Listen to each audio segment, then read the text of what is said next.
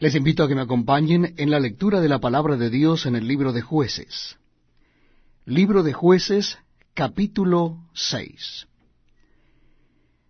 Los hijos de Israel hicieron lo malo ante los ojos de Jehová, y Jehová los entregó en manos de Madiana por siete años.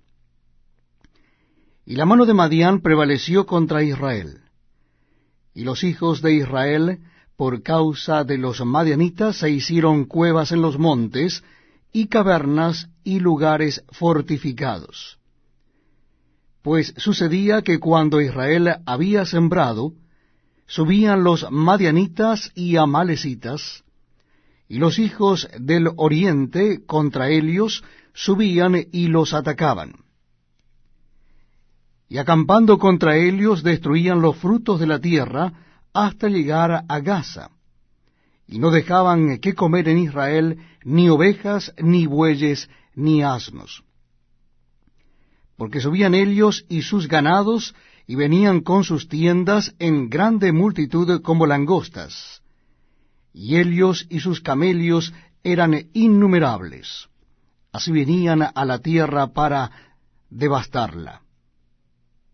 De este modo, empobrecía a Israel en gran manera por causa de Madián, y los hijos de Israel clamaron a Jehová. Y cuando los hijos de Israel clamaron a Jehová a causa de los madianitas, Jehová envió a los hijos de Israel un varón profeta, el cual les dijo, Así ha dicho Jehová Dios de Israel, Yo os hice salir de Egipto, y os saqué de la casa de servidumbre os libré de mano de los egipcios y de mano de todos los que os afligieron, a los cuales eché de delante de vosotros, y os di su tierra. Y os dije, Yo soy Jehová vuestro Dios. No temáis a los dioses de los amorreos, en cuya tierra habitáis, pero no habéis obedecido a mi voz. Y vino el ángel de Jehová y se sentó debajo de la encina que está en Ofra, la cual era de Joás, Abiaserita, y su hijo Gedeón estaba sacudiendo el trigo en el lagar, para esconderlo de los madianitas. Y el ángel de Jehová se le apareció y le dijo, Jehová está contigo, varón esforzado y valiente.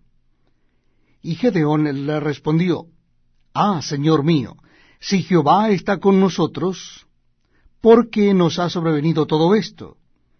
¿Y dónde están sus maravillas que nuestros padres nos han contado, diciendo, ¿no nos sacó Jehová de Egipto? Y ahora Jehová nos ha desamparado y nos ha entregado en mano de los madianitas. Y mirándole Jehová le dijo, Ve con esta tu fuerza, y salvarás a Israel de la mano de los madianitas. ¿No te envío yo? Entonces le respondió, Ah, Señor mío, ¿con qué salvaré yo a Israel? He aquí que mi familia es pobre en Manasés, y yo el menor en la casa de mi padre. Jehová le dijo, Ciertamente yo estaré contigo, y derrotarás a los madianitas como a un solo hombre. Y él respondió, Yo te ruego que si he hallado gracia delante de ti, me des señal de que tú has hablado conmigo. Te ruego que no te vayas de aquí hasta que vuelva a ti, y saque mi ofrenda, y la ponga delante de ti. Y él respondió, Yo esperaré hasta que vuelvas. Y entrando Gedeón preparó un cabrito, y panes sin levadura de un efa de harina, y puso la carne en un canastillo, y el caldo en una olla, y sacándolo se lo presentó debajo de aquella encina. Entonces el ángel de Dios le dijo, Toma la carne y los panes sin levadura, y ponlos sobre esta peña, y vierte el caldo. Y él lo hizo así. Y extendiendo el ángel de Jehová el báculo que tenía en su mano, tocó con la punta la carne y los panes sin levadura, y subió fuego de la peña, el cual consumió la carne y los panes sin levadura. Y el ángel de Jehová desapareció de su vista. Viendo entonces Gedeón que era el ángel de Jehová, dijo, Ah, Señor Jehová, que he visto al ángel de Jehová cara a cara. Pero Jehová le dijo, Paz a ti, no tengas temor, no morirás. Y edificó allí Gedeón altar a Jehová, y lo llamó Jehová Salón, el cual permanece hasta hoy en Ofra de los Abieseritas. Aconteció que la misma noche le dijo Jehová, Toma un toro del hato de tu padre, el segundo toro de siete años, y derriba el altar de Baal que tu padre tiene, y corta también la imagen de acera que está junto a él. Y edifica altar a Jehová tu Dios en la cumbre de este peñasco, en lugar conveniente. Y tomando el segundo toro, sacrifícalo en holocausto con la madera de la imagen de acera que habrás cortado. Entonces Gedeón tomó diez hombres de sus siervos, e hizo como Jehová le dijo.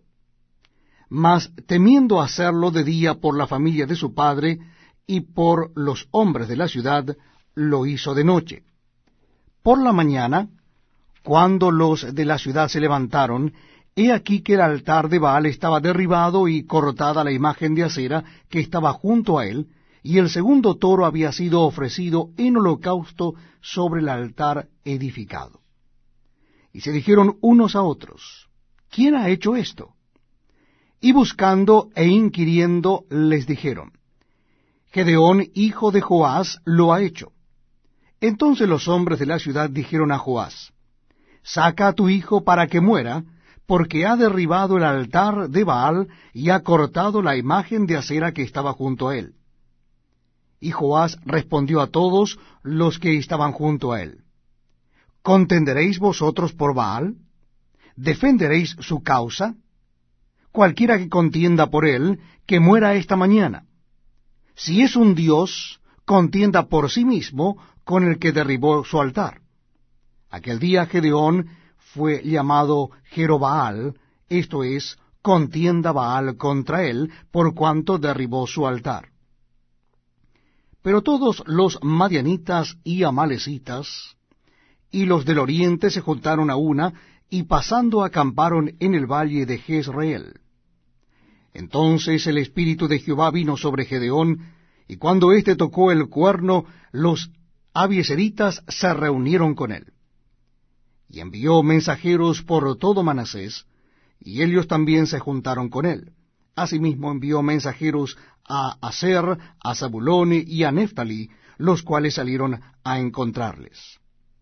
Y Gedeón dijo a Dios, Si has de salvar a Israel por mi mano, como has dicho, he aquí que yo pondré un velión de lana en la era, y si el rocío estuviere en el vellón solamente, quedando seca toda la otra tierra, entonces entenderé que salvarás a Israel por mi mano, como lo has dicho. Y aconteció así, pues cuando se levantó de mañana, exprimió el vellón y sacó de él el rocío, un tazón lleno de agua.